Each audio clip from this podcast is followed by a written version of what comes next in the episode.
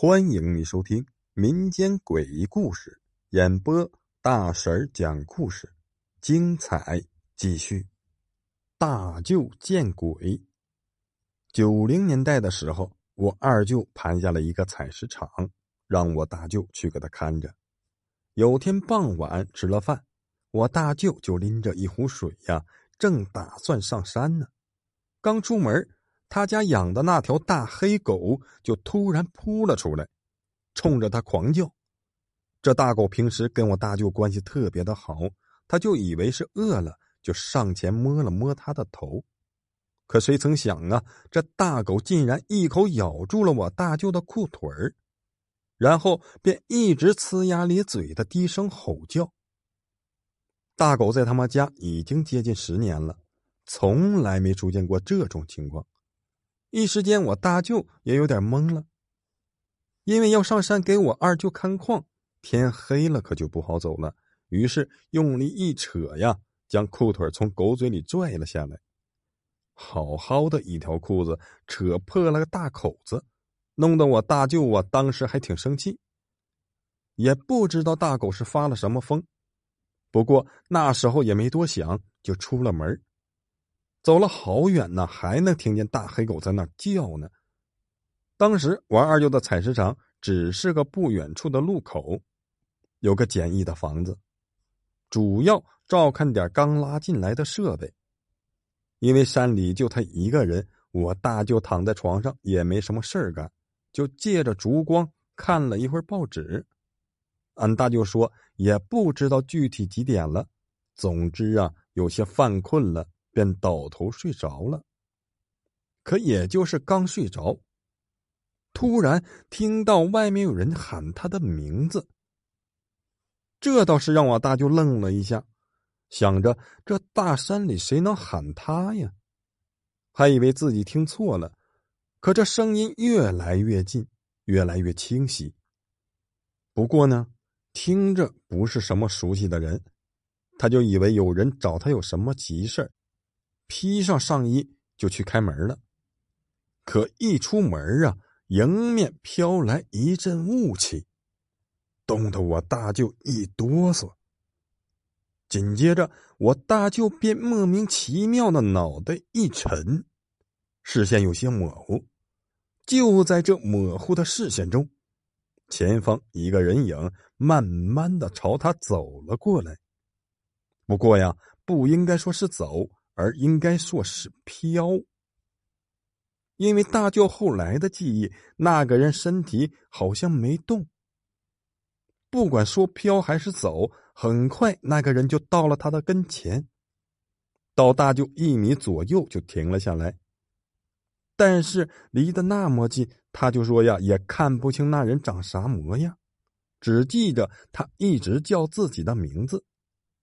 他就迷迷糊糊的答应了一声，听到他答应了，那个人显然很高兴，就朝我大舅招了招手。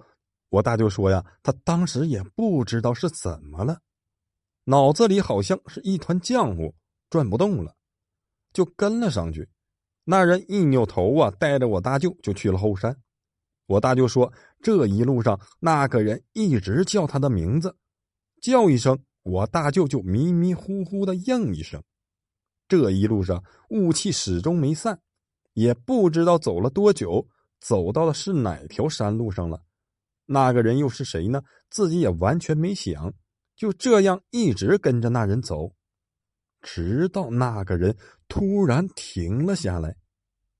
那个人站定之后啊，缓缓的转过了头，看着我大舅。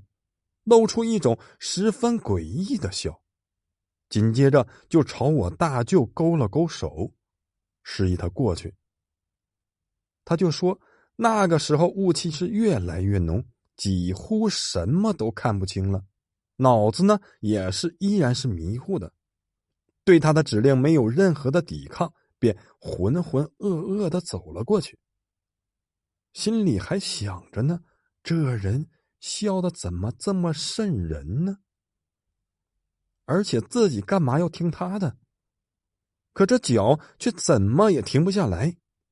就在这个时候，突然听到耳边传来一阵的狗叫。这一阵的狗叫十分的熟悉，但又极其的刺耳。狗叫声一传来，只见前方那个人诡异的笑容突然变得惊慌，随后整个人影便在我大舅的视线中逐渐的变淡，最终彻底的消失了。而这几声狗叫呢，我大舅也是听得浑身一震，大脑瞬间就清醒了过来。可他清醒之后啊，眼前的一幕可给他吓得是直冒冷汗。因为他发现此时的自己的双脚正站在悬崖的边上，倘若再往前一步，就直接掉了下去。就在这个时候，耳边还传来熟悉的呼唤声。再看悬崖下方，一道光线正好打在自己的身上。借着手电光往下一看，下面站着的竟然是我大舅妈和姥姥。我大舅这个时候才反应了过来，吓得双腿一软，赶紧的往后缩，接着一屁股就瘫坐在了地上。这时，身后的狗叫声也越来越近了。一转头，大黑狗正一边狂叫着，一边朝他扑了过来。来到跟前一口咬住他的裤腿就把他往回拽。我大舅腿软呢，正好顺着大黑狗的这股劲儿。就往悬崖的内侧挪动。他此时脑袋就清楚了，哪儿还能不明白？是大黑狗救了他一命，一把把大黑狗抱在了怀里，也从舅妈那儿知道了今晚发生的事儿。原来傍晚的时候，我大舅出门之后，大黑呢在门口就一直的暴躁不安。舅妈出来给他喂食。就见他一边挣扎，一边用嘴咬着铁链。我舅妈和姥姥呢也不敢动弹，生怕被咬。后来也不知道怎么弄的，他还真把铁链给挣开了。回过头来，就冲着他们汪汪的叫了几声，转身就往山上跑。姥姥懂得多呀，心知道这是要出事儿啊，这才带着舅妈进了山。正好发现我大舅莫名其妙的要跳崖。大舅现在讲起来呀，还是总叹气。大黑因为那件事之后啊，没多久就死了，也不知道是不是为了他挡了灾了。感谢你的收听，如果喜欢灵异故事，点个订阅再走吧。